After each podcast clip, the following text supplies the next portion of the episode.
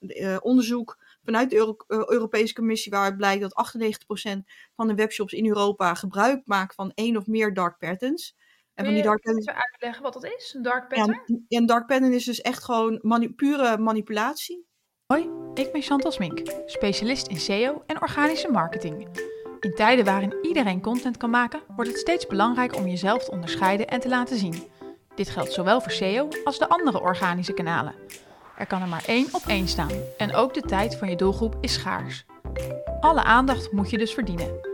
In mijn podcast bespreek ik dingen die je absoluut moet weten en deel ik tips en tricks zodat ook jij een reputatie kunt opbouwen en daarmee succes kunt boeken.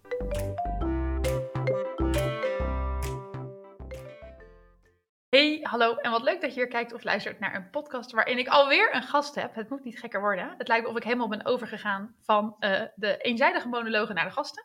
Maar ook deze gast van vandaag vind ik ontzettend leuk. Um, ze heeft twee boeken geschreven. Uh, komt vaker in de media waar ze mag vertellen hoe ze over dingen denkt. Stelt een controversieel onderwerp ter discussie. Um, wat ik heel interessant vind en daar wil ik vandaag met haar over praten.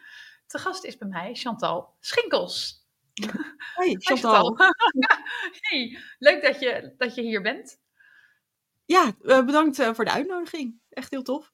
Ja, ik nou ja, al heel ja. lang, dus uh, ik heb je bijna al, uh, ik denk wel uh, twintig keer gesmeekt van, uh, hallo, ik weet niet. Nee, dat is helemaal niet waar. Ik heb jou gesmeekt. Wil je, wil je bij mij komen? Zo ongeveer is het gegaan. Hey, jij um, um, hebt twee boeken geschreven. Ik zal ze even laten zien voor de kijker. Het Koopinfuus. En jouw eerste boek, The It Girl. Um, voordat ik ga beginnen met vragen, wil jij jezelf even voorstellen? Jazeker. Uh, nou, mijn naam is dus Chantal Schinkels. Geboren en getogen in Rotterdam. Uh, nu woon ik in het, uh, in het noorden, uh, tussen Groningen en Asten in. Twaalf uh, jaar werk ik inmiddels in de e-commerce, dus uit, eigenlijk uh, uit noodzaak geboren. Toen ik verhuisde naar het noorden was het best wel lastig om een uh, baan te vinden. Uh, dus toen besloot ik om een webshop uh, te beginnen. Uh, want ik had altijd wel iets met het digitale. Dus ik dacht, ja, waarom ook niet? Uh, en daarin heb ik mezelf alles aangeleerd. Dus van het inkopen, het maken van de shop zelf, het verkopen, de klantenservice en wat dan ook maar meer. Um, heel veel uh, ook aan S E O gedaan. Uh, Google Ads, wat toen Google AdWords heette, was echt geweldig. Want je kon echt voor een cent kon je echt hele relevante klanten binnenhalen. Dat is dus ja. uh, tegenwoordig gewoon wat moeilijker. Uh, eigen social media posts, zelf content maken. Dus dat heb ik mezelf allemaal aangeleerd. En op een gegeven moment dan, ja, je gaat groeien. Uh, dan kom je op een punt van, oké, okay, wat ga ik nu doen? Ga ik personeel aannemen? Nou, dat, uh, dat, dat, daar, zat, dat zat ik niet, daar zat ik niet echt op te wachten. En ik voelde me ook een beetje eenzaam. Uh, als uh, ondernemer uh, in je eentje dan uh, alles maar regelen. Dus ik dacht van, nou, ik ga gewoon weer uh, uh, als werknemer aan de slag. Uh, ja, en wat had je dan webshop? Uh, in sieraden, in modeaccessoires. Okay. Ja. Tof, ja, ja leuk. Gewoon iets kleins, omdat je dat gewoon heel erg makkelijk ook uh, qua voorraad kan houden. Ja. Uh, dus uh, ja, dat, uh, zo ben ik eigenlijk begonnen. Uh, maar daarnaast had ik, ik had natuurlijk heel veel kennis op een gegeven moment. Uh, kennis die, uh, waar uh, werkgevers heel erg om, uh, op zaten te, ja. om zaten te springen. Dus ja. toen uh, ben ik weer uh, voor een bedrijf gaan werken. En uiteindelijk ben ik, um, um, ja, noem, noem het een consultant... Uh, die uh, development trajecten begeleiden voor, uh, voor webshops. Dus ik stond echt tussen de developer en de klant in.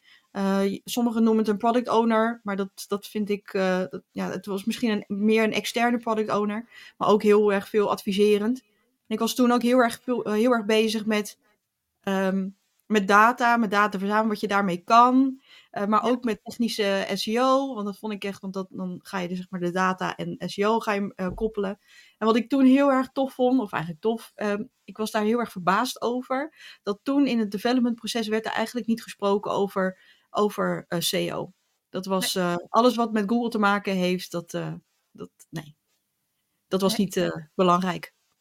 Terwijl dat juist uiteindelijk natuurlijk voor de klant van de klant ja. heel erg belangrijk is. Ja, en dat is eigenlijk nog steeds een beetje zo, hè? Dat heel veel developers soms zeggen van, oh ja, dat S E O, daar moet, daar moet ja, als Google mee. Wat zegt, nee, dan is het bijvoorbeeld al niet waar, lijkt het soms. Ja, ja, precies. Ja. Hey, en hoe ben je dan uh, op het moment gekomen dat je dacht, ik ga iets schrijven?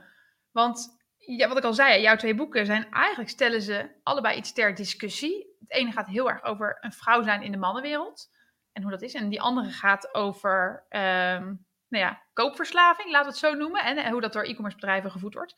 Hoe ben je van dat ene punt naar dit gekomen? Ja, um, uh, ik vind het werken in een mannenomgeving echt geweldig. Laat ik dat voorop stellen. Ja. Uh, ik heb um, eigenlijk nooit gevoel gehad, tenminste gedacht, uh, van uh, ik word anders uh, benaderd. Maar op een gegeven moment kwam ik erachter dat ik minder loon kreeg dan mijn uh, jongere mannelijke collega. En ik vond het okay. best wel schokkend. Ik begreep ja. daar echt helemaal niks van. Uh, dus ik had in eerste instantie gevraagd naar mijn manager van hoe kan dit nu? En die, hij kon daar ook niet echt een antwoord op geven. Dus toen begon ik aan, heel erg aan mezelf te twijfelen van uh, doe ik dan mijn werk niet goed? Want ik dacht altijd als je maar zo hard mogelijk werkt ja. en zo goed mogelijk je best doet, dan, dan word je daar uit, uit, uit, automatisch gewoon voor uh, beloond. Maar dat viel tegen. Uh, en toen ben ik heel veel boeken gaan lezen over succesvolle mensen, man en vrouw. Maar ik ben ook heel veel vrouwen in de tech, in de technische omge- werkomgeving gaan, gaan uh, spreken. En die, uh, ja, die hadden eigenlijk allemaal een beetje soortgelijke verhalen. Dus toen kwam ik achter dat het niet echt de uitzondering was. Dat er was dus er, er was meer aan de hand dan alleen dat. Ja. En dat was uh, het startpunt van uh, uh, mijn eerste boek. Uh, en toen kwam ik ook echt in een, in een heel nieuw um, voor mij uh, onderwerp. En dat was uh, hoe technologische ontwikkelingen worden gemaakt. Door wie ze worden gemaakt, voor wie ze worden gemaakt en wie daar het meeste gebruik van maakt ja. en het meeste voordeel uithaalt ook. Ja, ja, ja. ja, ik ging me veel meer verdiepen in uh, al, het gebruik van algoritmes, in uh, A I, in, um, uh, in dataverzamelingen en wat daarmee wordt uh, gedaan. Uh, en dat was ook een beetje het startpunt van, oké, okay, uh, ik zie dus wat er allemaal daarin speelt en wat er allemaal gebeurt, maar wat ik dagelijks doe in mijn e-commerce werk, werkleven, ja, daar zijn we ook een beetje dingen aan het doen waarvan ik denk, nou... Uh, ja. Gaat dat niet uh, een grens over? En dat was de, um, ja, dat was de stap voor boek twee. Ja, ja, ja, wat dus eigenlijk, uh, dat heet uh, Het Koopinfuus, hè? Hoe we verslaafd worden gemaakt aan online bestellen. Ja. Um, ik heb het nog steeds niet helemaal uit, moet ik, uh, moet ik zeggen. Ik uh, ben er wel uh, uh, met veel plezier aan het lezen. Um, en ik herken natuurlijk het verhaal ook.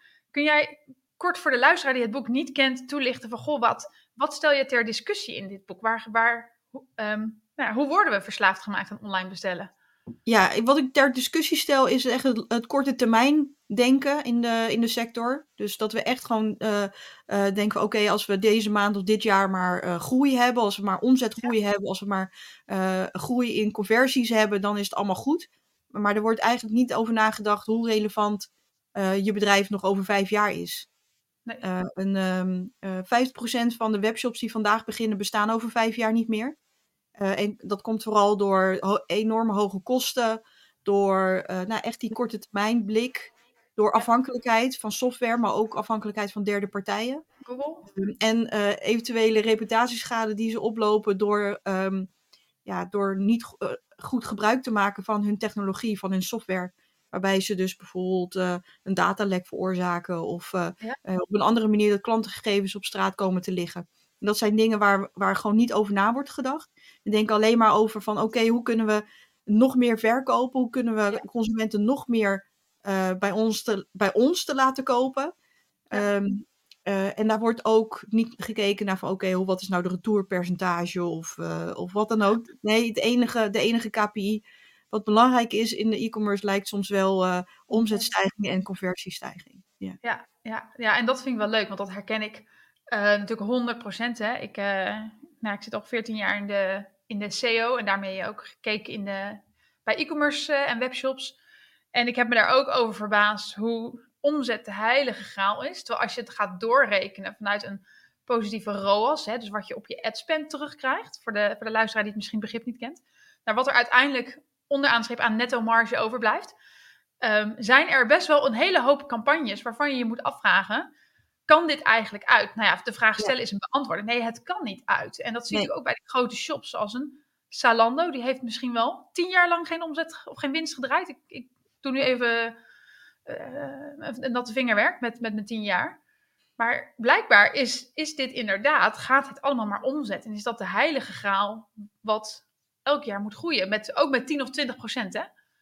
Ja, en dat, uh, we hebben het natuurlijk dan over de grotere shops. Bijvoorbeeld een, ja. een, uh, een Albert Heijn. Uh, die uh, zegt ook gewoon echt publiekelijk van ja, uh, winst, uh, dat is voor ons gewoon niet boeiend. Um, zij willen ja. gewoon graag, uh, um, nou, d- natuurlijk, zij zien ook wel dat een, een webshop hebben, dat dat ook heel veel data genereert, waardoor ze weer betere producten in de markt kunnen zetten. En dat, ja, daar zit hun verdienmodel meer dan, dan in ja. het uh, echte verkopen.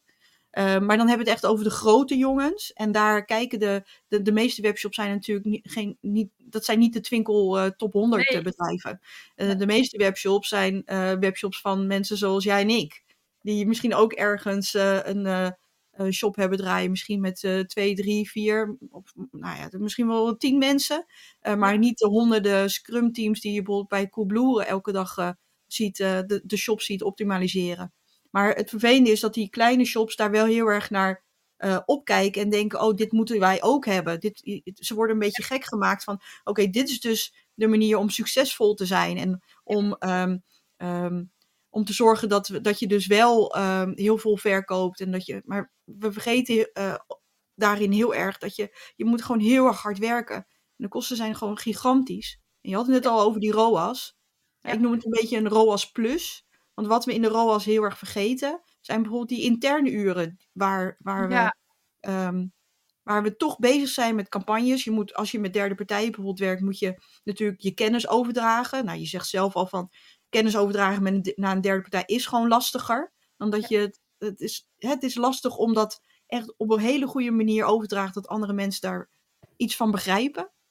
En ook goed kunnen inzetten. Maar als je dan ook nog eens in de ROAS uh, je, je interne uren meeneemt, ja, dan, uh, ja. Dan, ja. Ja, dan zie je al dat er heel veel campagnes gewoon niet uit kunnen. Ja. En wat mensen gewoon daarin niet durven, is um, dingen stopzetten. Nee hè? Nee. Nee, iets uitzetten, ergens mee stoppen, iets anders doen. Dat is dan toch een soort van... Uh, is, zou het loss aversion zijn? Wat dat, uh, waarom mensen dat ja, ook niet doen? Ja, ik vind de addition sickness, vind ik... Uh, Ja. Dat vind ik veel mooi, dat we maar blijven dingen toevoegen. Want we denken van altijd van, dat zag ik ook tijdens mijn werk voor uh, in de development trajecten. Um, op, op de maandag kwamen de meeste aanpassingen binnen. Dus dan had je echt een heel mooi langetermijnplan neergezet. Maar dan had de ondernemer in het weekend een, een boek, nieuw boek gelezen of een artikel gelezen of een podcast geluisterd. En zei ze, ja, uh, alles moet weg, alles moet wijken. Ja, we gaan het helemaal anders doen. Ja, we gaan het helemaal anders doen. Ja, ja, zo ken ik een organisatie, die kwam op een gegeven moment ook binnen van... Uh, ik heb een boek gelezen over het Spotify-model, hoe ze Spotify uh, de teams inricht. We gaan de hele organisatie omgooien. Uh, terwijl ik ook toen dacht van, oh my goodness, moet dat nu? Weet je, moet dat... Waarom? En waarom gaan we dit dan doen? Maar dat was gewoon echt een soort van, we hebben dit gezien, dit is gaaf, dus dit gaan we doen. Ja. En uh, wat ik wel grappig vind... Kijk, ik loop daar natuurlijk een beetje tegenaan. Hè? Jij hebt echt wel een verhaal wat veel meer richting de ethiek uh, gaat, waar we zo zeker nog over meer uh, over gaan praten. Mijn verhaal gaat een beetje over duurzame S E O. Van, hè, uh, ga nou dingen doen voor op de lange termijn. Ga nou niet die hacks zoeken die morgen beter gaan. Um, en ik heb heel veel erover nagedacht. Waarom is dit verhaal zo moeilijk te slijten? En ik heb een hypothese en die wil ik aan jou voorleggen. Vertel. Ik denk zelf dat het ermee te maken heeft dat um, mensen zitten over het algemeen vrij kort op de plek waar ze zitten. Twee jaar, drie jaar. En daarna gaan ze in de banencarousel door naar de volgende. En in die twee tot drie jaar moet jij laten zien dat jij verstand van zaken hebt en dat jij iets goed doet. Dus er komt een nieuwe C E O, C M O, marketing manager, online marketeer. En allemaal willen ze laten zien van kijk eens wat ik voor elkaar heb gekregen. En dat is dus waarom we eigenlijk alleen maar dingen doen voor, voor binnen die anderhalf, twee jaar. Om die promotie te krijgen die er ook weer aankomt en dan weer door te gaan. Kun jij in de, mijn, mijn, het is de schuld van de arbeidsmarkt, hypothese vinden? Dat is, het is wel een hele goeie, want je kunt natuurlijk uh, uh, ook een lijntje trekken naar de politiek, waar hetzelfde is, waar ze letterlijk gewoon maar ja. uh, maximaal vier jaar zitten. Daar zie je dit ook gebeuren. Ik uh, vind het heel moeilijk om in lange termijn uh, te denken. Um, maar uh, ja, dat is inderdaad, dat is in, in, zou zomaar een van de redenen kunnen zijn waarom dit... Uh, en ik, dan vind ik het twee, drie jaar nog lang... Want de meeste business cases die zijn, die moeten eigenlijk liever gisteren al de resultaten ja. opleveren. Uh, ja. En daarom vinden we natuurlijk bijvoorbeeld uh, Google Ads of uh, uh, nou ja, adverteren via Facebook zo mooi. Omdat je eigenlijk real-time je resultaten kan zien. En daardoor zijn we ook daar een beetje verslaafd aan geraakt. Om, om snel uh, resultaat van, hun hand, van ons handelen uh, ja. te zien.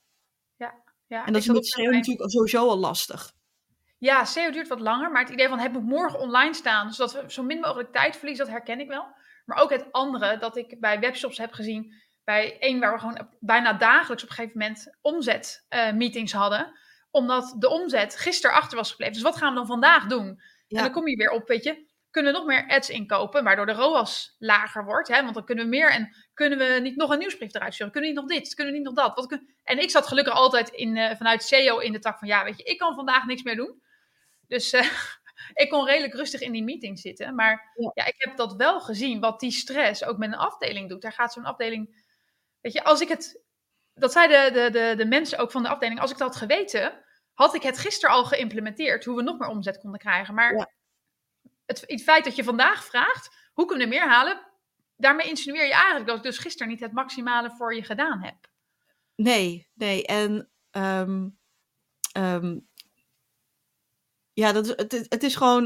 Uh, we, we denken dat we dat allemaal zelf in de hand hebben ook. Ja. Dat we eigenhandig uh, door onze eigen uh, doen en laten, dat we dan de omzet kunnen laten stijgen. Maar dat ja. is, is natuurlijk zoveel, er zijn zoveel externe factoren. Denk maar ja. al heel, aan heel iets simpels het weer. Als het warm is en de vogels ja. vallen van het dak, ja dan, dan zie je. Precies. En dat is online natuurlijk net zo. Ja, ja nee, dat is, uh, dat is ook absoluut waar. Hey, als ik zeg dat jouw boek eigenlijk erover gaat dat we moeten streven naar minder omzet. Klopt dat een beetje? Is dat het verhaal dat je ook wil maken? We gaan nou niet tot de max C R O'en. Maar neem genoegen met minder, of is dat niet je verhaal? Um, mijn verhaal is dat we uh, eigenlijk vergeten dat er aan de andere kant gewoon mensen zitten. Ja. Dus uh, het, alles is... Uh, cijfers. Zien we gewoon als cijfers. Hè? En het is een I D-nummer, maar het zijn gewoon mensen. Mensen die uh, soms zich echt met de rug tegen de muur voelen staan. Uh, omdat ze dan weer eigenlijk achtervolgd worden van een hele rits uh, advertenties. Het gevoel hebben dat ze worden afgeluisterd. Um, Soms gewoon...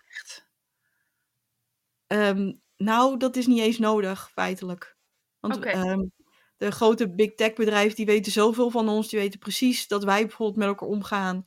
Ja. Um, ze hoeven, dat hoeven ze eigenlijk niet eens te doen. Uh, nee. Zonder te weten uh, dat ze... Ja, ze weten gewoon echt heel veel van ons. Ja. Ja, en daardoor is... lijkt het alsof we uh, afgeluisterd worden. Ja. Ja. Maar het, het idee al dat klanten dat denken, dat jij ze afluistert, ja, dat, dat, dat, dat is ook gewoon een stukje reputatieschade. Aan, ja. aan, aan dat soort dingen denken we gewoon niet. We denken van, oh, we gooien gewoon nog even um, wat, uh, wat budget in, uh, in, in Facebook of in Instagram of wa- waar dan ook. Uh, ja. En dan uh, zien we heel snel resultaat. Maar wat er aan de andere kant gebeurt, dat, dat zien we gewoon niet. Nee. Uh, we zien niet waar de consument mee struggelt. Uh, we zien ook niet wat voor financiële ellende bijvoorbeeld een achterafbetaling optie uh, oplevert. Hoe dat precies werkt. Maar heel weinig mensen in, uh, in de e-commerce sector die weten hoe, uh, uh, hoe bijvoorbeeld het achterafbetalen werkt. Hoe het met B K R-registraties werkt en, en, en wat dan ook. Uh, ja. Hoe incassobureaus werken die daar dan weer achter hangen. Dus we weten maar heel weinig. Het enige wat we weten, denken te weten in ieder geval... Uh, dat we weer, als we weer een goeroe hebben gehoord die, zeggen, die dan aangeeft van... Hey, toen wij dit knopje groen maakten, toen ging onze C T R met dertig procent omhoog. En dan denkt iedereen, oh, wij moeten dus een knopje groen maken. Terwijl dat, terwijl dat het resultaat is van misschien wel duizenden um, uh, uh, A B testen. En daar heeft zo uh, uh, goeroe het niet over. En hoeveel uh, deze, uh, die dertig procent qua kosten... Um, onderaan de streep heeft opgeleverd. Daar hebben ze het niet over. Het enige wat ze dan aangeven van... ja, we hebben weer dertig procent. Ja, ja. ja. ja dat, uh, en dat vind ik wel grappig. Want toevallig had ik me laatst op LinkedIn uitgesproken... over de S E O-goeroes die ongeveer zelf doen. Ik heb dit gedaan en ik heb zoveel verkeer van mijn concurrent gestolen... dat ik echt denk van... oh, weet je... nou gaat iedereen dat weer doen. Terwijl dat natuurlijk helemaal niet wil zeggen... dat dat voor jou ook goed is. Trouwens, Google had het al handmatig de nek omgedraaid... nadat die knakker dat had getweet. Dus, uh, maar dat is inderdaad, mensen lezen het en zien, zo werkt het, zo ga ik het ook doen. Wat ik ja, me... en het is, het is meer, kijk, je had het natuurlijk over omzet, van wil je dan dat er minder omzet wordt gemaakt? Uh, ik denk dat we dat gewoon de K P I omzet überhaupt uh, moeten schrappen. Ook een K P I van uh, uh, uh, conversieoptimalisatie, uh, wat dat moet zijn. Want de, de meest gestelde vraag aan een C R O'er is ook van, ja, wat is dan de benchmark? Waar moet ik aan voldoen? Ja, ja, ja. Elk bedrijf ja. anders is. Dus dat, daar kun je ook geen, uh, totaal geen antwoord op geven. Uh, dus we zijn eigenlijk met cijfers aan het, uh, aan het spelen die eigenlijk niks zeggen. Uh, maar wel ervoor zorgen dat, um, dat jouw bedrijf er ook gewoon aan, onderdoor kan gaan. Er zijn zat uh, bedrijven en die, die spreken zich daar niet over uit. Maar er zijn zat bedrijven die gewoon uh, uh, richting faillissement gingen. Omdat ze zo in die red race zagen, uh, zaten om maar meer um, ja. uh, om te zetten. Ja. Ja, en dat was eigenlijk gekochte omzet. Want dat is dan een beetje het verhaal. Door hè, verkeer te kopen, dan koop je eigenlijk je omzet. Ja. En dat vind ik wel iets wat je ter discussie moet stellen. Van, goh, weet je, hoe knap is het als jij je omzet bij elkaar koopt? Kijk, ik vind het, uh, kijk, ik heb het, mij is het nog steeds nooit gelukt. Hè, dus misschien moet ik gewoon mijn mond houden en uh, zeggen, oh, goed gedaan. Um, maar daar heb ik soms wel mijn vraagtekens bij. En um, vanuit de andere kant, um, wat ik jammer vind, als je je omzet koopt, dan... Je krijgt ook een soort van voorbijgangers. Hè? Dit zijn mensen die, die vinden je toevallig op een marktplaats die Google heet. Die kopen iets bij je, zijn daarna weer weg. Je hoopt, of misschien wel um, praat alles maar goed onder het motto van... oh, maar die kopen nog een keer. We hebben een e-mailadres, nu gaan we ze mailen. Dus de investering kan uit. Terwijl ik denk van, joh, als je daar nou niet alleen op leunt... maar ook op andere dingen leunt... dan krijg je geen kopers of voorbijgangers. Misschien wel mensen die echt voor jouw bedrijf komen. Want... als jij je omzet koopt, ben je eigenlijk gewoon een soort van grijze muis in het e-commerce landschap. Ja, en dat is ook eigenlijk de meest gestelde tegenvraag die ik krijg als ik dit verhaal vertel. Van ja, maar als ik het niet doe, dan, uh, dan gaan ze wel, gaan de klant, gaat de klant wel ja. naar een Amazon om het te kopen. Dan denk ik van nou, ten eerste uh, is het al heel erg lastig om iets te verkopen wat Amazon ook al verkoopt. Dus misschien moet je wat meer uh, uh, nou, bijzondere producten aanbieden. Dan, dan heb je ja. dat wat minder snel. Uh, uh, en ja, uh, zijn dat dan wel jouw klanten die je wil hebben die dan denken van, oh, dan koop ik het wel bij ja. Amazon als je het op een andere manier gaat doen. Ja, ja absoluut. absoluut. Het, ja, het is zo'n beetje, aan de ene kant een beetje een non-argument. Ik weet nooit zo goed wat ik daar dan mee moet. Zo van, ja, maar, ja, maar zij doen het wel, dus ja, dan, dan moet ik dat ook doen. Ja. Nou ja, en zo ik snap hadden we ook, ja. o, elkaar, elkaar ook een beetje in zo, ja. in zo'n greep. Ja. Ja, nou het is wel wat je zegt. Um, op het moment dat je een ander product moet gaan aanbieden, moet je al wat meer gaan nadenken. Moet je het misschien moeilijker doen. Wordt het, gaat de inkoopprijs misschien omhoog? Gaan de marges komen dan weer onder druk? Wordt het misschien lastiger te verkopen? Hè? Uiteindelijk als je gewoon datzelfde verkoopt als iedereen, kan je de massa kwijt. Um, nou denk ik ook wel dat het internet het gefaciliteerd heeft dat iedereen een webshop kon draaien. Ik denk dat dat de komende jaren... Um, nou ja, ik, ik word er altijd een beetje om afgemaakt als ik het zeg, maar ik vermoed dat er een soort van massaslachting aan gaat komen... Uh, met C P C's die omhoog gaan, de cookies die wegvallen. Uh, Google die in Amerika al zelf een soort van webshop wordt. Dus het verkeer ook echt anders verdeelt. Um, maar ik weet niet of ik dat nou een hele slechte zaak vind. Ja, ik vind het heel vervelend voor de mensen van wie hun webshop niet meer... Um, die geen verkeer meer kunnen trekken. Maar dan denk ik ook van, ja, weet je, had ook die tijd dan gebruikt... om die voorbijgangers om te zetten naar loyale klanten... in plaats, als, in plaats van dat je ze als een lopende pinautomaat ziet... die je weer kunt mailen. Precies. Precies, en wat we ook uh, heel erg onderschatten is de alle re- uh, regelgeving wat er allemaal aankomt vanuit de ja. Europese Commissie. Uh, we denken van, oh, dat is niet voor ons, het is voor, voor de grotere partijen. Dus da- wij hoeven daar ons niet druk om te maken, maar daar, dat zijpelt altijd door. Uh, dus op een gegeven moment ga je daar wel uh, last van krijgen. Zeker het feit dat uh, bijvoorbeeld uh, Facebook, Meta zo onder vergrootglas ligt, dat ze zelfs ja. een abonnement hebben... Uh, in, in de markt hebben gegooid van ineens uit het niets van ja, betaal dertien euro en uh, je krijgt geen gepersonaliseerde advertenties meer. Ja, dat moeten bepaalde bedrijven ook gaan voelen. Net als ja. uh, het feit dat als jij zoekt op een random product, uh, dat je nu alleen maar um, Google Shopping advertenties ziet van Temu. Ja. ja. Ik, daar hoor ik ook niemand over. Dan denk ik van ja, daar, moet, daar moeten bedrijven toch last van hebben momenteel. Ja, ja. Ja, dat is, het verbaast mij ook dat het inderdaad zo stil blijft. En dat vind ik vanuit Amerika verrassend. Hè? Als ik daar zie hoe de zoekresultaten eruit zien, dan denk ik... waarom is daar geen gigantische uh, ophef over? Er is dan wel ophef over de kwaliteit van Google. Maar niet over dat er geen plek meer is voor partijen naast Amazon, Target, Walmart. Uh, nou ja, noem er nog eentje, zeg maar. Dan heb je ze wel gehad. Je ziet geen andere partijen meer. Dus dan, dan vraag ik me ook al waarom... Weet je, ziet niemand dat? Ben ik de enige die het ziet? Zegt, zegt niemand er iets van? Ik vind dat wel heel, um, heel bijzonder dat dat inderdaad zo weinig ter discussie wordt gesteld. Ja, want daar, dat kan niet anders dat daar, dat, dat uh, impact heeft. Ja. Uh, en, je kunt, en dat is dus een beetje frustrerend op het moment dat ik dan de tegenvraag krijg van ja, maar een ander doet het ook. Dan denk ik van nee, als je het dan uh, juist daar nu al mee bezig gaat met dit soort dingen, want je ziet het aankomen... Ja. Uh, dan loop je op het moment dat die regelgeving er daadwerkelijk is, loop je voor. Ja, ja, absoluut. Ik bedoel, op een gegeven moment moet je die citroen opeten. Ja, dat is ook zo. Ja, ja, en, ja, en, ja, dat, ja. Je kan dat dan maar beter stapsgewijs doen. Ja, op je eigen tijd, op je eigen, op je eigen tempo. En, als, hè, als de zon schijnt, repareer je dak. Dus dan kan je het zelf bepalen. En het helpt sowieso al om het te doen vanuit je intrinsieke motivatie. Want dan krijg je gewoon de betere ideeën. Op het moment dat, dat, je, dat je dingen opgelegd krijgt, dan, ja, dan, ben je, dan ga je met je hak in het zand. En dan, ja. Nou ja, en dan ga je heel erg zoeken naar de grijze paadjes. Want dat zijn we, daar zijn we natuurlijk ook heel erg goed in. Nee, joh. Uh, dat vinden we leuk op de een of andere manier. Zo van, kijk eens, uh, ja, de, die third-party cookies worden afges- uh, afgeschaft. Maar ja, we gaan nou, nu uh, via een andere manier krijgen we het toch allemaal binnen. Want ja, we hebben het nodig. Ik denk van, ja, ja heb je het nou echt nodig? Wat doe je er nu ja. echt mee met al die data? Er zijn maar... Kan je niet origineels bedenken? Ja. ja. Ja, ik vond het wel grappig, want jij zei, hè, als iedereen het doet, uh, ja, maar anders doet een ander het. Nou, ik weet nog vroeger, toen ik klein was en tegen mijn moeder zei, ja, maar die doet het ook. Dan zei mijn moeder altijd, ja, maar als die in de sloot springt, doe jij het dan ook? Weet je, en dan is het antwoord, nee, natuurlijk niet. Maar op de een of andere manier in de e-commerce is het heel gewoon dat we allemaal, weet je, als Amazon in de sloot springt, springen we er allemaal achteraan. Want Amazon doet het, dus, dus moeten ja. wij dat ook doen. Ja. ja, en dat had ik vroeger ook. Dat was wel grappig. Uh, want toen, uh, in die tijd, toen ik begon, uh, kwam Bol met die twintig euro uh, grens. Dus boven de twintig euro was het gratis verzending. Ja. En ik als kleine partij dacht van, oké, okay, dus de consumenten worden nu gek gemaakt met boven de twintig, je kunt het nu bijna niet meer voorstellen, maar goed, boven de twintig euro gratis verzending. Dat moet ik ook doen. Ja. Dus dan ga je dat doen, helemaal niet over nagedacht of dat financieel goed kan of wat dan ook. Nee, de consumenten die, die willen dus, want Bol doet dat, dus dan moet ik dat ook doen. Ja. Uh, en uiteindelijk aan het einde toen ik um, uh, alles gewoon netjes ging uh, uh, afsluiten, uh, toen vroeg ik eigenlijk altijd verzendkosten. En mensen die, die, die betaalden dat ook. Dan denk ik van, dat heb ik me dus jarenlang ont, onthouden, omdat ik dacht dat dat moest. Ja, nou en tegelijkertijd snap ik het wel, want dat zie ik bij grote webshops, hè, die leggen wel een soort bepaald verwachtingspatroon op. Als je bij elke webshop een bepaalde functionaliteit hebt, verwachten mensen die ook bij jou. En soms weet ik wel van, nou ik koop dit nu echt bij een kleintje, ik kan hier niet zoveel verwachten. Um, maar ik kan me voorstellen dat inderdaad er een soort van industry standard wordt gecreëerd door die partijen.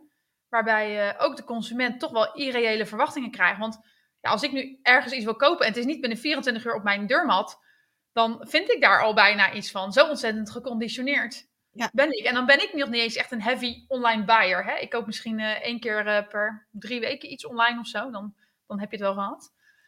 Ja, en dat is wel een uh, terechte opmerking uh, die je maakt. Want het is natuurlijk ook een stukje, het is niet alleen... Uh... Zijn niet alleen, het is niet alleen de e-commerce sector, maar het zijn natuurlijk ook de consumenten. Consumenten ja. verwachten so- echt wel onrealistische dingen. Ja. Uh, alleen maar het feit al dat bijvoorbeeld eenenzeventig procent van de Nederlanders heeft aangegeven dat uh, ze liever geen persoonlijke data delen met een webshop. Nou, uh, volgens mij moeten die een beetje wakker worden uh, gemaakt, want uh, dat gebeurt vo- uh, uh, bijna overal wel. Maar dus ja. dat willen ze dus niet. Maar aan de andere kant vinden ze het wel heel fijn om gepersonaliseerde content te ontvangen. Dan denk ik van, ja, maar het een bestaat niet zonder het andere. Ander. Nee, nee. En je hoort natuurlijk ook gewoon verschrikkelijke verhalen van bedrijven die um, bijvoorbeeld zeggen, er was een, een, het is een bedrijf in herenpyjama's. En die, uh, ik weet niet of je het verhaal kent, maar die kreeg dus uh, nee. een pyjama teruggestuurd in een gebruikte pizzadoos. Huh? Maar dan moet je dat, ja, je krijgt hem gewoon binnen. En heel die ja. pyjama, die stond natuurlijk naar pizza, dus dat kon gewoon zo de prullenbak in. Ja. Uh, was gewoon niet meer verkoopbaar, maar... Dat is natuurlijk al bizar, maar er zijn ook voorbeelden van uh, uh, consumenten die een iPhone kopen en een pak mail terugsturen. Serieus? Ja. En dan zeggen, ja, maar er zat een iPhone in. Ja, ja en dat is... Uh... Nou, dan word je als ondernemer ook echt gek, hoor. Ja, ik snap wat dat betreft, snap ik, uh, snap ik mensen ook niet. Ik heb uh, natuurlijk zelf mijn boeken verkocht, die je ook hier achter mij ziet liggen, via mijn eigen shop. En toen kreeg ik op een gegeven moment ook van iemand dat hij het boek terug wilde sturen, omdat de plaatjes niet goed leesbaar waren. Uh, toen heb ik wel aangegeven van, goh, kun je dan een foto maken van de staat van het boek, hè? Want kijk, als je het boek niet gelezen hebt en het ziet er nieuw uit, dan mag je het terugsturen. Maar als jij duidelijk vouwen erin hebt en dan, weet je, dan heb jij het gelezen en gebruikt en dan accepteer ik het niet meer terug. Maar daar heb ik dan nooit meer wat van, uh, van gehoord. Uh, maar dat vind ik dan eigenlijk ook helemaal bijzonder, dat je denkt van, ja, weet je, ik stuur, ik stuur ook gewoon mijn boek terug. Ik stuur een boek terug. Het zou bij mij niet zo heel gauw opkomen om dat, uh, om dat terug te sturen. Nee, nee. En uh, wat ik ook heel erg bijzonder vind aan de Nederlandse e-commerce sector is dat we natuurlijk uh, achteraf betalen hebben. Ja, uh, en uh, dit... Nee, in België is dat uh, eigenlijk uh, nou ja, is dat niet zo groot als in Nederland. Oké. Okay. Ja, dan um, heb je ook Klarna en uh, wat is het? Uh... Riverty. Ja. En Bunk volgens mij. Ja, het, het zou kunnen. Kleiner. In ieder geval, uh, dat komt natuurlijk omdat we een wetgeving hebben waarin, dat is een wetgeving dat bestaat al voordat überhaupt het internet bestond. Ja. En dat, ja, dat zegt... Is... Ja, ik ben heel benieuwd. vijftig procent uh, moet je vooraf betalen en vijftig procent bij levering. En dat deden ze toen om de consument te beschermen. Als jij een bank kocht, uh, ja. dan uh, had je een beetje bescherming van... Oké, okay, je hebt vijftig procent vooraf betaald. Moet je drie maanden wachten. Nou, je hebt net een verhuizing achter de rug, dus je weet hoe lang je soms moet wachten. Ja, ja. Um, uh, en dan bij levering betaal je de uh, resterende vijftig procent. Ja. Maar in, in e-commerce land is het natuurlijk... Is dat ja, wat anders? Dus daar is ja. die hele achterafbetaling is wettelijk gezien verplicht. Ja, maar, maar wat eigenlijk is het bedoeld om die consument te beschermen. Maar uiteindelijk ja. wordt de consument er slechter van. Omdat ik gewoon op die manier ja. schulden enorm kunnen oplopen. Klopt, maar de bedrijven zelf worden er ook slechter van. Want ten eerste ja. is het hartstikke duur. Ja. Je betaalt natuurlijk heel veel geld per, per order. Wat we echt niet moeten vergeten. En ja. we, we zien ook met A B testen dat op het moment dat je geen achterafbetaling hebt. Dat, dat je conversie achter... Uh, achter blijft lopen. Dus je staat ook als ondernemer een beetje met de rug tegen de muur. Maar ja. daarnaast uh, zorgt ervoor dat je, dat je achteraf kan betalen. Dus dat mensen tien jurkjes kopen of tien paar sneakers of, of weet ja. ik veel, uh, uh, ja. gigantische bergen aan uh, producten bij je bestellen. Uh, daarover natuurlijk ook weer kosten moeten betalen en de misschien negenennegentig procent weer terugkrijgt. Ja. ja, en daar heb ik me ook over verbaasd hoor, over dit soort, uh, over dit soort dingen. Ja, maar ik kan me voorstellen dat uh, jouw verhaal, dat je wat meer moet nadenken over dat er geen cijfertje aan de andere kant zit, maar echt een mens. Um, hoe valt dat bij, uh, hoe valt dat in de e-commerce branche, jouw verhaal?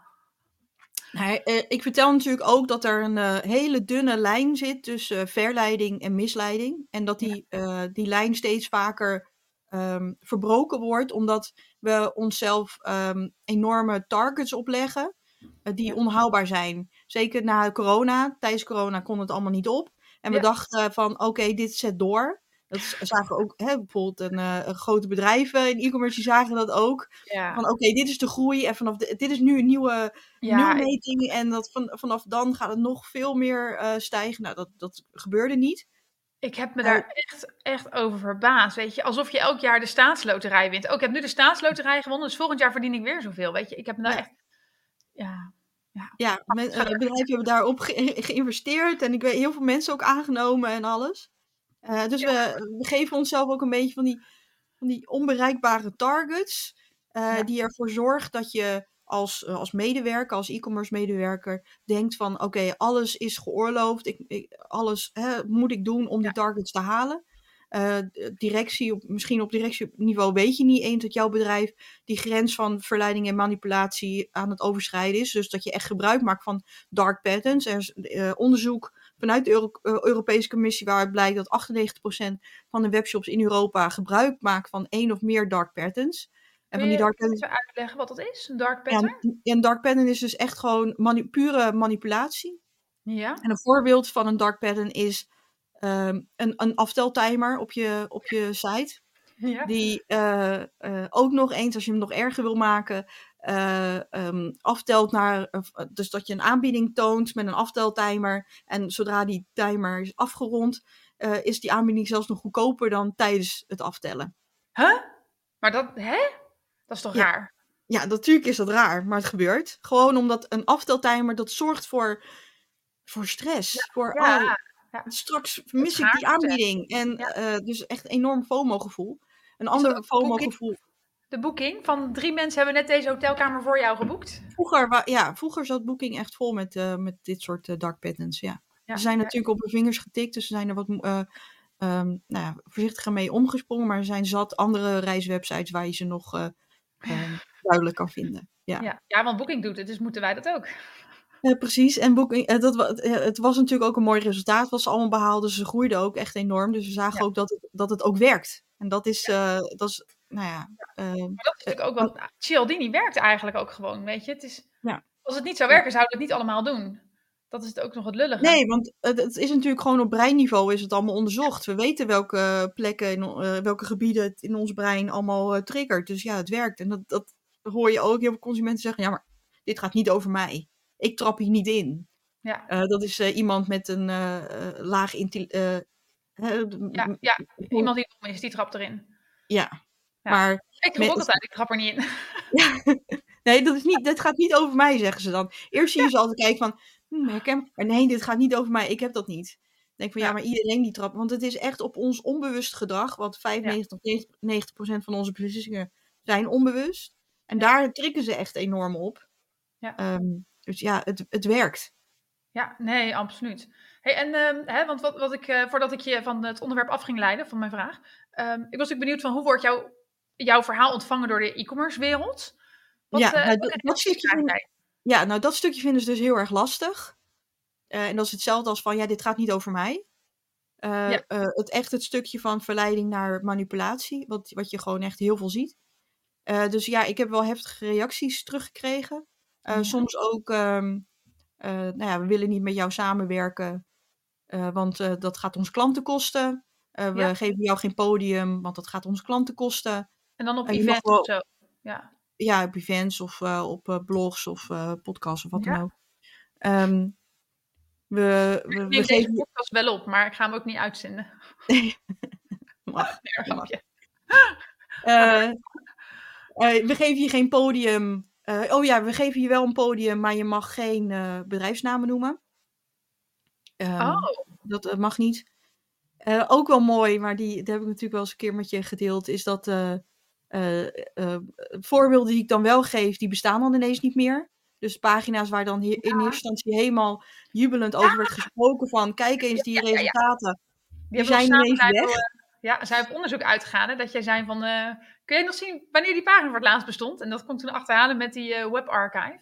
Ja. ja, vanaf het moment dat jij ter discussie had gesteld, was die pagina weg. Dat was inderdaad heel ja. opvallend. Ja. ja, dus dan, kijk, ik bedoel, ik ben niet gek, ik maak overal printscreentjes van. Ja. Dus van deze want... pagina heb ik ook gewoon een printscreen. Ja, uh, want dit was ja, dan... een award-winning case. Hè? Deze, deze casus had volgens mij awards gewonnen op een of andere uh, nou ja, zelfbevlekkende uitreiking in de, in de e-commerce-industrie. Ja. En die, uh, ja. en die ja. was ineens weg. En dan vraag je, je natuurlijk af, is dat per ongeluk of is dat expres? um, uh, ja, dus, uh, ja, en, en ook vanuit, ik heb, ja, ik heb op een gegeven moment natuurlijk ook uh, wat verteld over de gokindustrie, waar ze ongeveer dezelfde uh, tactieken gebruikt. Dus daar, uh, nou ja, dat... dat Je, je bent eigenlijk altijd wel een beetje op je, op je hoede, maar dat is altijd als je iets aan de kaak probeert te stellen. Of dat ja. je een even het status quo bevraagt. Ja. Uh, waar, um, wat, wat bezielt mensen ook om, om de status quo ter discussie te stellen? Ik vraag het bij mezelf af en, en voor jou ook. Wat, wat bezielt je om, om te zeggen van jongens, als we dit nou eigenlijk doen, want ja. je steekt je kop boven het maaiveld uit. Je krijgt gegarandeerd een lading gezeik over je heen van mensen die het niet met je eens zijn. Die misschien ook wel zeggen, ja, maar wat denkt zij nou? Uh, de wereld gaat om geld. Uh, ben, ben je dom of zo? Weet je, dan krijg je dat soort reacties. Wat, ja. wat bezielt jou om, om dit verhaal ter discussie te stellen? Uh, ik heb vanuit, vanuit nature een best wel een rechtvaardigheidsgevoel. Want of ja? we, in ieder geval tegen, uh, echt gewoon recht, dat, het, dat het op een eerlijke manier moet gaan. Ja. En dan is dat is natuurlijk voor ieder uh, anders. Ja. Ma- ik ben niet een moraalridder, uh, dat verwacht ik van een ander ook niet. Uh, maar uh, soms dan krijg je, of soms eigenlijk vaak krijg je uh, hele goede ideeën op het moment dat je de status quo bevraagt. Dan kan ja. je gewoon, ja, zeker. Je, je gaat in eerste instantie wel met je, hè, degene die, dat dan, die, die daarmee begint, uh, die wordt sowieso afgemaakt. Maar je ziet ja. de, de, de vervolgstappen, op een gegeven moment, en dat zie ik nu ook gebeuren, zie je um, al wel verandering. En dat komt niet omdat ik dat aan het roepen ben, want dat is te veel eer. Uh, maar het is wel mooi als mensen uh, er ook uh, over na gaan denken. En denken van, hé, hey, maar dit is niet de manier waarop ik uh, over vijf jaar nog steeds relevant ben. Of over vijf jaar nog steeds besta als bedrijf zijnde. Daar, nee. daar moet iets anders. Uh, en zeker vanwege het feit, bijvoorbeeld uh, in de e-commerce sector, de Nederlandse e-commerce sector, wordt vaak gekeken naar bijvoorbeeld China. Nou, we hebben natuurlijk nog meer concurrenten op Europees grondgebied uh, vanuit China... Um, uh, rondlopen. En dan zeggen ze altijd van, ja, China loopt altijd zo voor, en China dit en China dat. Uh, maar het grote verschil is met, met Nederland, is dat China heeft gewoon echt een, uh, en je kan zeggen wat je van het land vindt, hè. Ik bedoel, uh, uh, er gaan ook heel veel dingen niet goed. Um, maar die, zij hebben in, in, op e-commerce vlak echt gewoon een twintig jaar strategie. En daar zijn ze niet van af te brengen. Okay. Uh, dus, dus, en dat mis je heel erg in de Nederlandse e-commerce industrie. Ja. We hebben natuurlijk heel lang voorgelopen. Uh, ja. Omdat ons uh, verzendnetwerk, ons transportnetwerk in Nederland is natuurlijk geweldig. Uh, ja. Ons internet is geweldig. Uh, ik heb ook vier en een half jaar in België gewoond. En daar, uh, ja, je zag ook echt dat bijvoorbeeld mobiel gebruik was daar totaal anders dan dan in Nederland. We liepen daarin ook heel erg voor. Ja, ja en dat zijn we nu... We, ik, ja, we zijn elkaar een beetje... Uh, uh, onszelf ook een beetje aan het herhalen. Ik bedoel, heel veel van de e-commerce... wat twi- twintig, ik bedoel, e-commerce is nu dertig, volgend jaar dertig jaar. Ja. En wat we dertig jaar deden... die mensen lopen sowieso nog ergens rond... in de e-commerce sector. Die dat hebben we allemaal hebben bedacht. Maar als je echt gewoon... kijk naar wat, hoe we het in dertig jaar geleden deden. Ja, dat is, komt ongeveer tachtig, negentig procent overeen met hoe we het nu ja. nog steeds doen. Ja, is alleen doorgeoptimaliseerd. Ja. ja. En, en, en, en verfijnd. Maar inderdaad, er is geen um, basis is nog steeds disruptie geweest. Nee. nee. nee. Hey, en jij zegt, China heeft een twintig-jaren plan.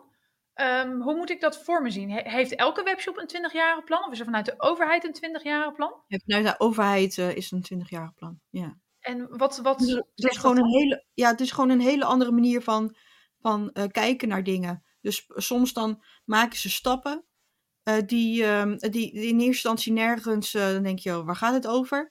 Uh, ja. Maar dat is gewoon een stap die, dat, dat is altijd in de groei van een, van een bedrijf of in het volwassen worden van een bedrijf. Uh, maak je, moet je altijd stappen maken die in eerste instantie lijken alsof je een stap terug doet. Ja. Uh, of eigenlijk niks opleveren, maar ineens in een, een soort stroomversnelling veroorzaken uh, een jaar, twee jaar, drie jaar later. Uh, maar dat vinden we hier nog te spannend of zo. Ja, ja dat, dat stappen terug doen we sowieso niet. En dat is precies wat jij zei, hè, van uh, uh, bezinning, afscheid nemen van, uh, van tactieken of uh, iets overboord gooien. Of, um, en wat dat betreft, nou ja, denk ik wel dat we in Nederland, wat jij zei, e-commerce is dertig jaar oud. Um, ik denk dat de, de echt... het e-commerce als het nu is met het volle landschap... is misschien de afgelopen tien, vijftien jaar tot volle, volle ontwikkeling gekomen. Dat, bijna, dat je kan zeggen, iedereen heeft een webshop. Iedereen heeft een podcast. Um, maar ja, in die vijftien jaar zijn er eigenlijk geen, is er geen disruptie geweest. Zijn we allemaal verder gekomen. En misschien is het ook wel heel gezond... zo af en toe als de markt op zijn grondvesten gaat schudden. Omdat er dan inderdaad nieuwe ideeën komen. Innovatie, een andere kijk op dingen... En um, soms vraag ik mezelf ook, ook af van, joh, over tien jaar, hoe kijken we dan toch naar deze tijd? Hè? Ik, vanuit S E O denk ik het vaak. Zullen we dan denken, haha, toen moest ik zelf door websites klikken om een antwoord te vinden? Wat ik me kan voorstellen, over tien jaar echt compleet gekke Henkie is. Zoals we nu naar tien jaar terugkijken en zeiden van, ja, die mobiel die vonden we allemaal niet nodig. Uh, of twintig jaar geleden, in uh, negentien negenennegentig. Uh, is dat nu zo'n groot ding? En ik vraag me heel erg af van, joh, wat gaat er de komende jaren gebeuren? Welke, welke opschudding zal er zijn? Hoe gaat het landschap zich verder ontwikkelen? Gaat er ook een soort van schifting plaatsvinden tussen mensen die eigenlijk gewoon een soort van grijze muisdozenschrijver zijn en mensen die echt aan het nadenken zijn over hoe kan ik vernieuwen? Hoe kan ik relevant blijven? Hoe kan ik waarde toevoegen? Want dat ben je misschien met me eens. Ik denk zelfs dat je dat al net gezegd hebt. Als je constant bezig bent, hoe kan ik tot omzetmaximalisatie komen? Is er geen tijd, maar ook geen noodzaak om aan die andere dingen te denken als de omzet ook wel binnenkomt. Klopt, en uh, daarmee hebben we ons ook veel te afhankelijk gemaakt van de grote techbedrijven die uh, ja. uh, stuk voor stuk onder vergrootglas liggen. Uh, ja. Dat gaat impact hebben, uh, want we hebben, want die omzetmaximalisatie, die conversieoptimalisatie, die kan niet meer zonder die enorme dataverzameling die niet van ons zijn, maar van, van nou ja, ja. andere bedrijven. Um, het kan ook niet meer zonder al die advertenties. Uh, die ze uh, allemaal plaatsen waarvan je ook niet helemaal weet hoe die veilingen nou precies werken.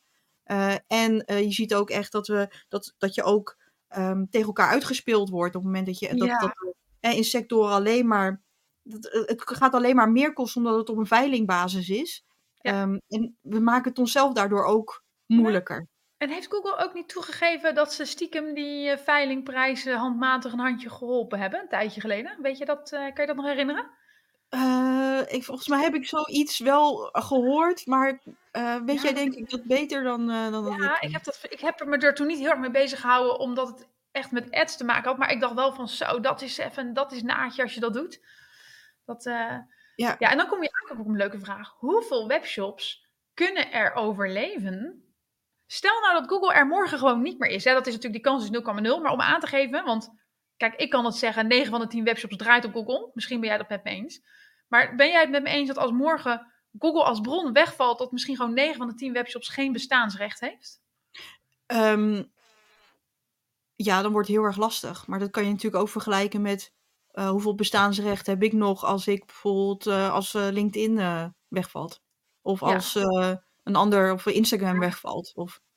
ik, dan vind ik dat jij nog steeds bestaansrecht hebt. Hè? Ik bedoel, je hebt twee boeken geschreven, je komt in de media, ik zie jou in de Volkskrant, ik zie je op allerlei verschillende plekken, zie ik jou naar voren komen. Je bent inmiddels aan, breder aan het bouwen aan jouw naam als, um, ja, hoe zou ik je bijna, ja, hoe moet ik je noemen, e-commerce onderzoeks-ethische... Uh, ter discussie stellen, stellende vrouw. Weet je, en jij zit ook niet op één platform maar te, te wachten. Terwijl die webshops, eigenlijk denk ik misschien wel tachtig procent van het verkeer komt uit Google. Als het niet negentig is, waarvan misschien ja. wel zestig weer, of nou, van die negentig procent denk ik weer tachtig uit ads komt en twintig uit organic. Dus daar is natuurlijk eigenlijk geen tweede paard. Jij en ik zitten op heel veel meerdere paarden te wedden. Dat klopt, dat klopt. De, uh, uh, eens, daar ben ik met je eens. Uh, en het is ook...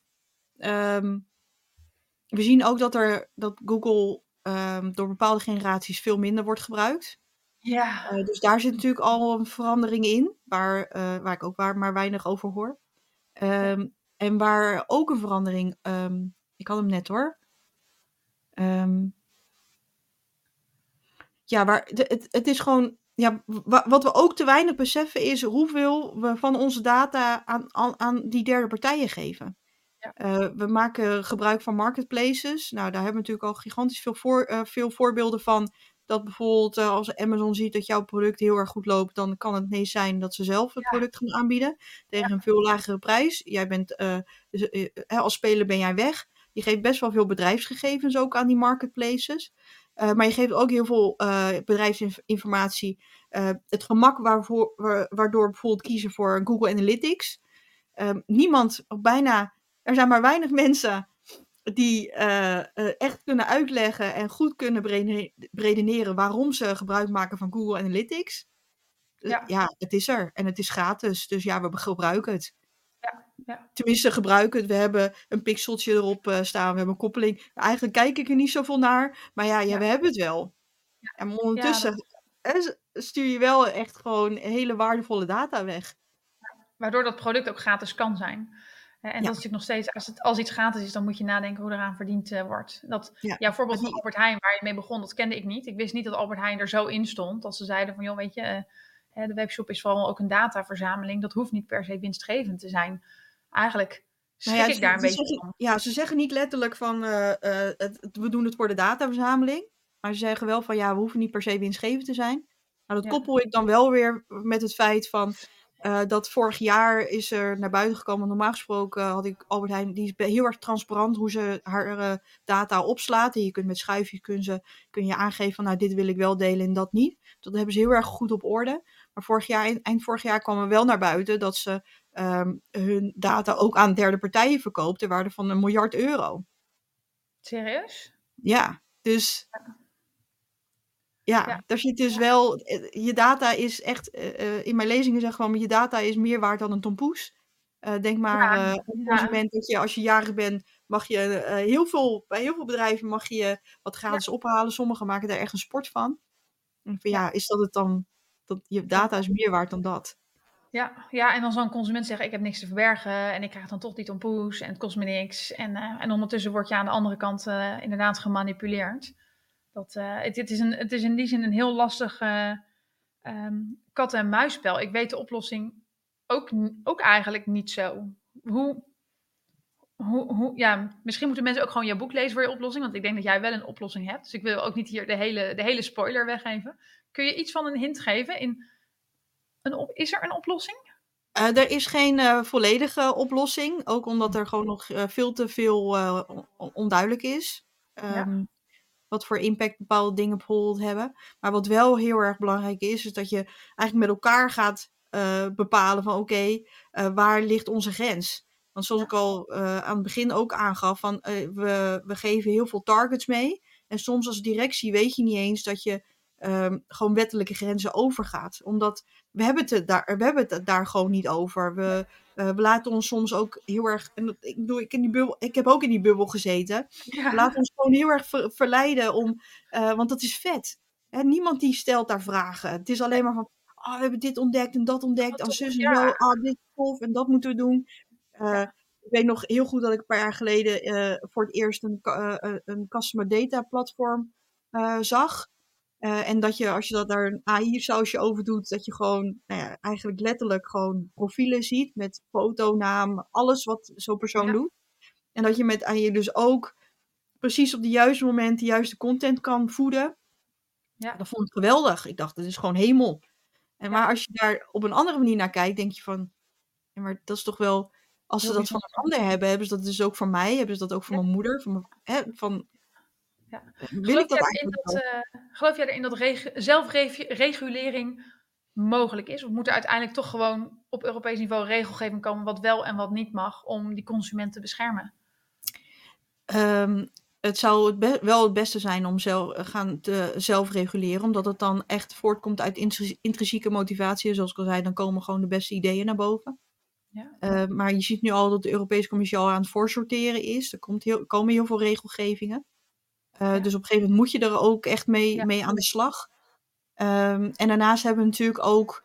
Um, dertig jaar geleden zijn we begonnen om consumenten ook echt al richting die verslaving te duwen. Met, om om uh, ze um, kennis te laten maken met het online shoppen door het aanbieden van gratis verzending, gratis retouren, dat achteraf betalen.